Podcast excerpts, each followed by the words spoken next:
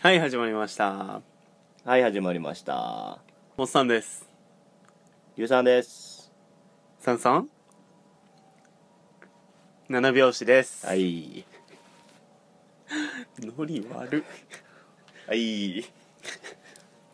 ははいいはいはい寒いですね最初の入りの話全部寒い話やんいもう嫌やわもうこの寒さほんまにやまだ大阪はマシな方やってそううん全然マシな方や名古屋をなめるな名古屋をなんてなんて名古屋をなめるなバカ野郎があんまに昨日でもマイナス1度やったよ出た昨日出た昨日いつあげるかわからんのに昨日日出た収録日の前の日にそうですかはいはい今回は今回は WW 経過やってきますはいワールドワイドこの日うん今日のこの日は今日のこの日は1月23日はい1月23日はいお送りするのはモッさんですはいお願いしますはいじゃあまず記念日からはいはい見てきますあんまね記念日ってやっぱどの日も少ないよねそうあまあまあまあ少ないかあって2つ3つうんうんうんうん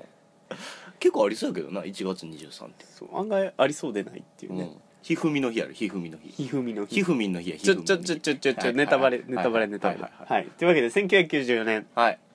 えー電子メッセージング協議会がせ、えー、1994年に制定しまなしんたて1994年に制定しました、はいえー電子メールの日ほう電子メールって呼び方がまずもう古いよな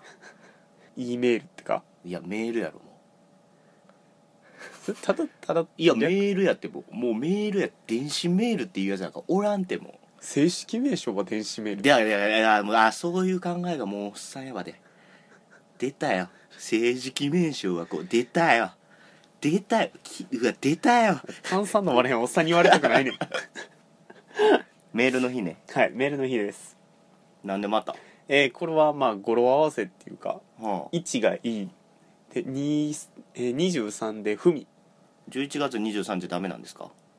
いいよ11月23日にはもうすでに「いいふみ」っていう一緒や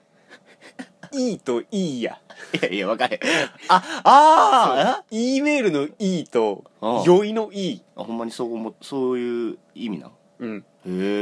11月23日は「いいふみの日」いいないい文の日なう「ん良いふみのうんうん日」うん1月23日は1月23日はうん E メールの「いい」に「あふみ」で「いいふみ」ああなるほどおお、の語呂合わせまあ頑張っかぶてよう逃げたねかぶったらあかよう逃げんたと思ったのを上手に逃げましたね上手に逃げましたうん、ねはというわけで電子メールの日いはいはいはちなみにまあ関連といえば関連なんですけどもいうんインターネット記念日っていうのが11月21日なんでいいふみの日が、えー、11月23日はでふみの日っていうのもあるらしく、ほまあ、手紙うほ毎月23日うかぶってるやん全部 全部かぶってるやんじゃあ文の日くくりでかすぎるやろふみはもうねえやん別にみんな入ってるやんかふみおおややこしい話やインターネット記念日はなんで11月21日なの知りませんいや もうちゃんとせえはい次いきますはいはいはい、カリフォルカカリフォルニアアーモンド協会が2008年平成20年に制定しました、はい最近ですねカリフォルニアアーモンド協会ではいはいはいカリフォルニアねうんアーモンドの日という日ほうを制定しました、ほうほうほ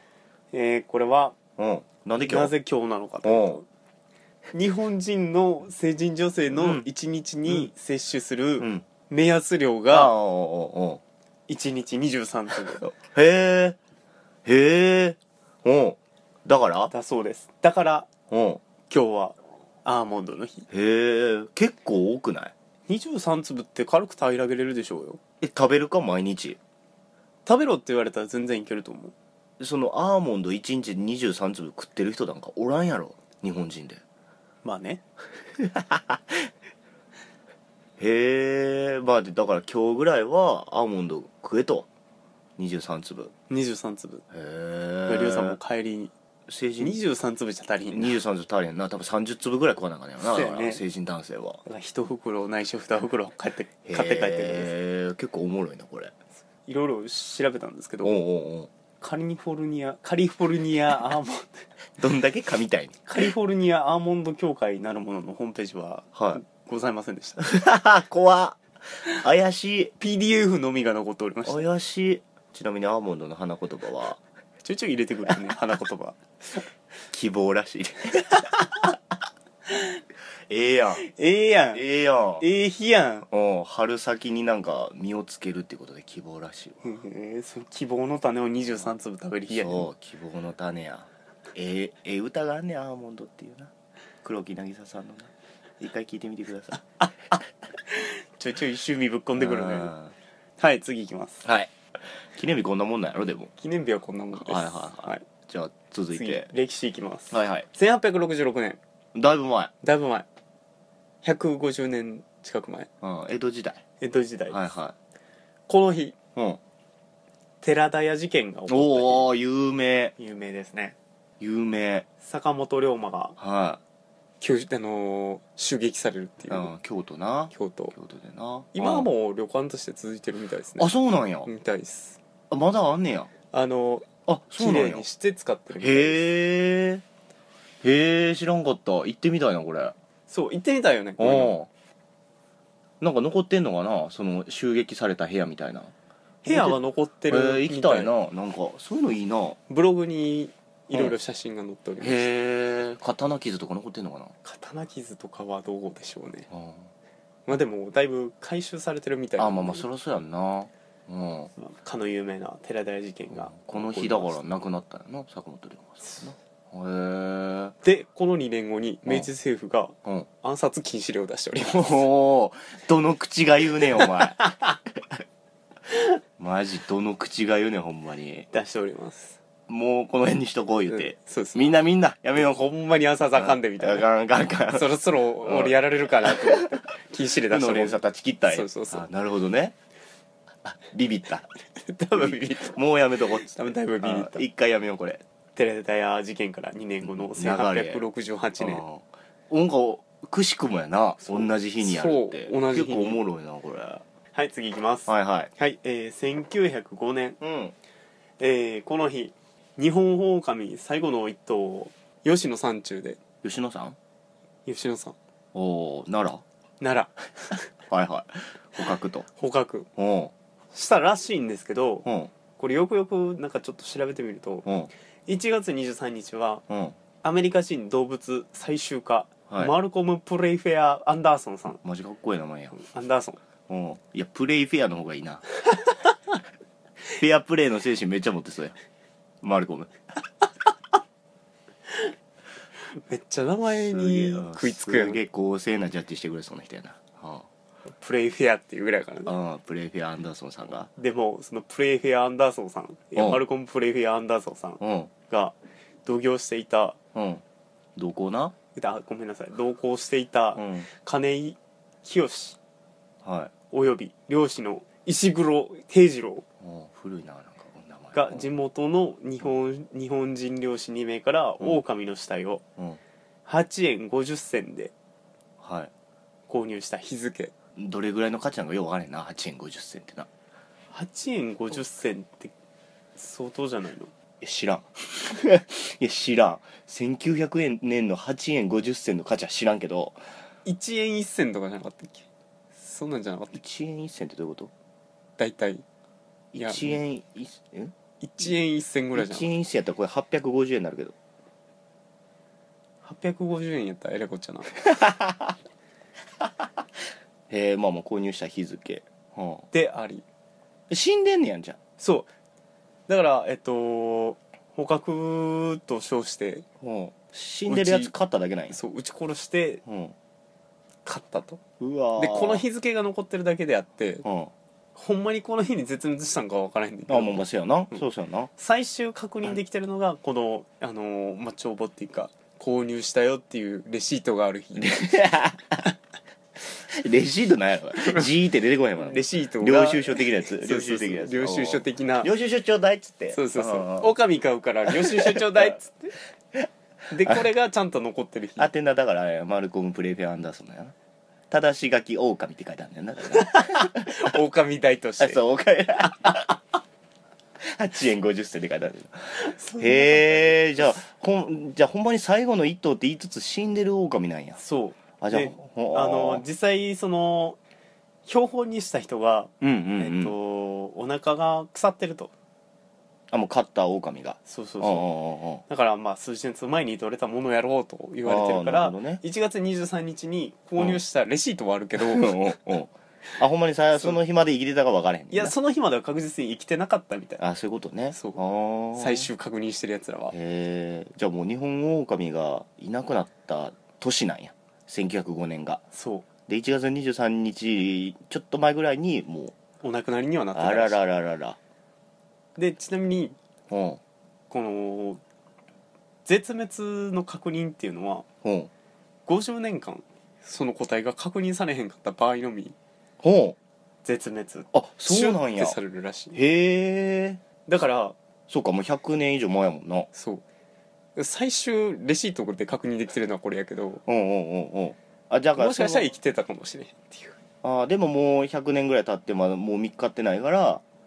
50年経ったからなうん50年経って日本オオカミはそうそうそう絶滅種となってるわけやそう、へないえよっていう日見っけたすごいことなんねやじゃんありえへんけ吉野さんいたいじゃん吉野さんど吉野さん駆け回っても多分日本オオカミはおれへんと思うよへえ通りで見たことないと思ったわ、 日本日本唯一のオオカミうん、はいはい次いきます、はいはいえー、1999年はいソニーのゲーム機おポケットステーションが発売うゲーム好きやなゲーム大好きですポケステって覚えてポケステーないション覚えてないポケステよポケステリュウさんそんなゲーム詳しくないしやらん子やからさ思い出しポてケットステーション99年、うん18年前はいええいやポケットステーション知らんやつはおらんで9歳やで俺9歳9歳、えーポケットステーションどれぐらいの大きさむっちゃちっちゃいいワンダースワンやもっとちっちゃい透明なやつ透明なやつそえっとプレステ2個刺すやつうそうメモリーカードのやつえーっと、えーっと、猫とか出てくるやつえーっと、あの、どこでも一緒なあの、トロ違う。そうトロあ、トロ、そうそうそう。あー、はいはいはいはいはいはい。あった。ポケットステーションうん。これが発売された日発売されたんや。そうこれ結構画期的でねうん。どういうゲームなのいやあのゲームと連動してデータを落とし込んだらそのポケットステーションでうん。例えば、まあ、僕がよくやっとったんは「モンスターファーム2」とかでうミん。ニゲームをして遊んでうんそのデータをゲーム内に持ち込むとうん。アイテムがもらえるとかはー。おー、すごいな、それ。そうそうそうあ、だから、えーっと、家の据え置き機でやるゲームと連動できる、えー、小型機みたいな。そはうあなおかつセーブデータも入れれるとあってこあメモリーカード代わりになるのそういやメモリーカードやねんけどうんゲームも遊べるとああそういうことねそうはいはいはいおすげえやんそうちなみにこれがないとできへんとかいう要素も多かったんで結構勝った人は多いんじゃないかと思いますあポケットステーションがないと話が進まへんやつとかがあったんやえっと隠し要素が取れないとかああなるほどねなるほどねモンスターハームで言ったら、うんこの特定のモンスターが出せないとかはあへえあるアイテムが取れないとかあ結構下水なまあいろんなゲームと連動できるポポケットステーションただー一つ難点がありましうてんこれえっと16個通常のメモリーカードはセーブデータの保存スロットああがあるんやけどはいはいはいポケットステーション専用のゲームを本体のゲームから落とし込むとうんセーブデータ2個か3個ぐらいしい やかクソやんセーブできないっていうクソやんもうほぼほぼそのゲーム専あ用のメモリーカード容量食うてまうからなその分めっちゃなそうめちゃめちゃあーなるほどね次はい次誕生日いきますはいはい1872年ポール・ランジュバン大先生 ポールうん博士やねんけど、お博士おーおーおーおーまあ、この人何した人かと言いますと、うん結構前やなうんえっとね、うんまあ、レーダーを作った人なんですわレーダーレーダーえ潜水艦とかについてるああソナーみたいなやつソナーおーおーおーおーあれの原理をえめっちゃすげえ人やんそうそうあれを開発した人なんえでー、す、すごい人やな、超音波の研究をなさってたポール、うんポールランランジュバンランジュバンの方がええ名 前やなポールやめようランジュバンやランジジュマンランジュバンええ名前やランジュマン大先生、うんランジュバンええ名前やうんなんかええ記事の下着の名前な感じする俺の中ではい次はい次いきます、はい1938年1938年モノマネしますはいアポ 失礼やと思うで俺ーじゃあやってみよアポーうしてかまらんと思うねんけど馬場さん、はいジャイアント馬場さんうん正式じゃないえっと本名本名馬場翔平さん、うん知ってます知ってます元野球選手やったはんいですね,、そうですねうんピッチャーやってんな知らなくて、うん巨人に入ってたんじゃないかな巨人に入ってましたやんなううんん、で、はいまあ、ジャイアンツ時代もうんこの人脳腫瘍とかあったみたいでジャイアンツ時代にジャイアンツ時代にほうほうほキャンプ前にうほ手術しましたうとほう大変やなで手術して1週間後えだから野球選手時代からプロレス前やんなプロレス前ですよプロレス前にもう脳腫瘍とかしてんねやそうそうそうへえほで1週間後はい手術した、うほ包帯巻きながらキャンプに参加するっていううめっちゃすげえやんこいつもうこの時から体頑丈やすごいなはあ、プロレス向けの体ですわあほんまやなでいっぱい怪我してたから野球やめたんやな確かなそうんうで最終的に野球をやめましてうんプロレスへ転向するとすごいなでも野球無理やって怪我いっぱいしてたからプロレス行くっていうのもすごいなはい、プロレス行って、んジャイアント馬場としてせやなは数々の試合を経ていは結局、えー大腸がんで61歳で亡くなってしまうといほんほんほんほんあれやなあのージャイアント馬場と言ったら16問キックっていうのが有名やもんなそう16問キックそう16問キックそうそう16問キックせやなウルトラマンって16問キックみたいなことをよくしてんの目につくんやけどそうそうそうあの基本的にウルトラマンはあのーほんまに最後の 3, 3分っていう設定も本番初代の時はないねんけどえそうなのはい、あその話もまた今度するわえ っとほんまにあの終盤にしかウルトラマン1は出てこないんやけど基本的にプロレス技ばっかりしようね、うんうんううんん、で完全にジャイアント馬場さんの影響を受けてて、うん16問キックみたいなキックをしたりとかうんすんねんけどやっぱちゃんと設定もあって、うんウルトラマン80は400問キックっていう技があるぐらいやから ほんまにあのプロレスの影響はすげえ受けてるウルトラマン関係はあーやっぱ当時それだけプロレスがそや人気なやったってことなのかな、うんうん多分子供が分かりやすいんやろうなああ、うんなるほどね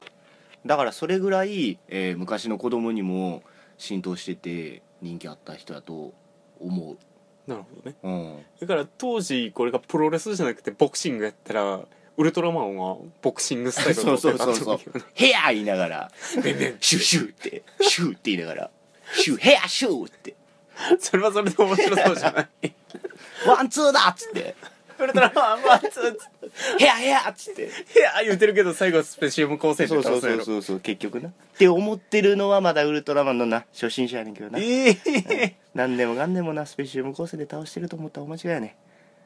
違うのうんその話今度す るわあそういう話かもしれないすごい気になる話しか出てこへんからはいはい はい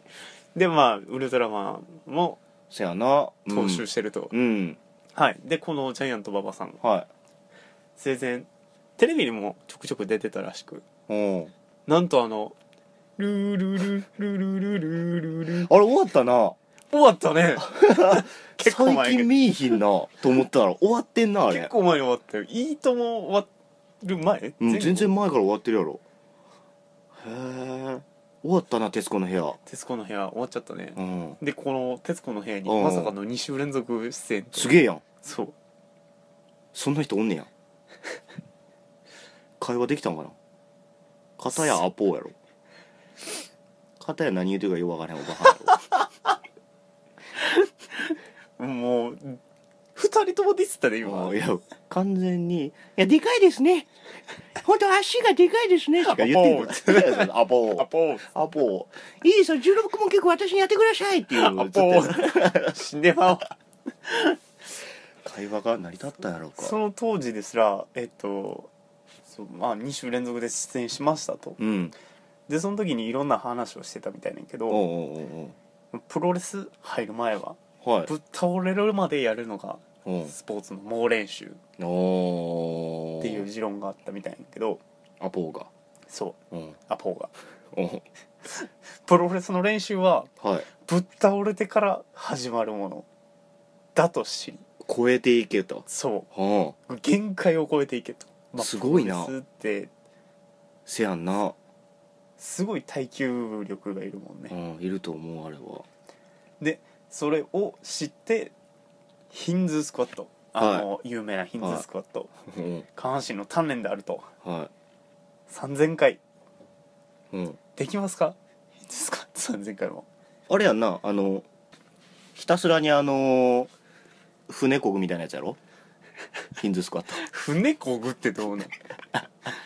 まあ腰に手を当ててトうんなんスクワかットそうかがむ感じやんなそうそうそうかがんでまた立ってみたいなあれ手あるとないとで全然ちゃうからねそうなん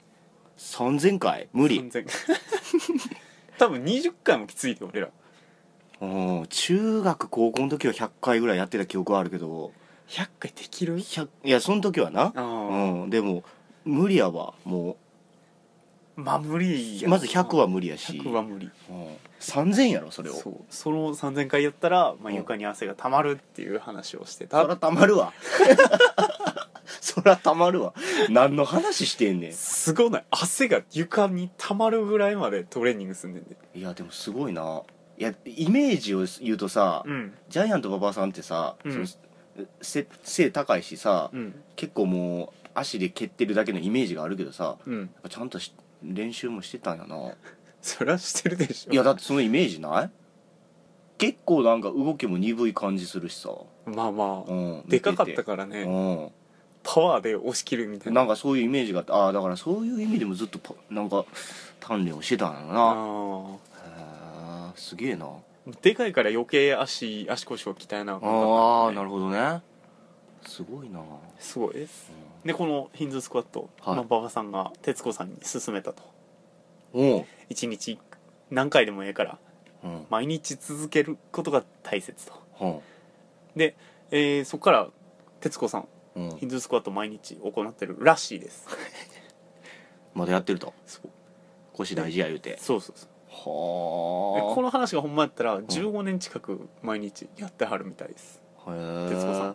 それもう足腰バッキバキやですごいやんあでもまあまあ毎日毎日何回か分からへんからな毎日1回とか でももう疲れました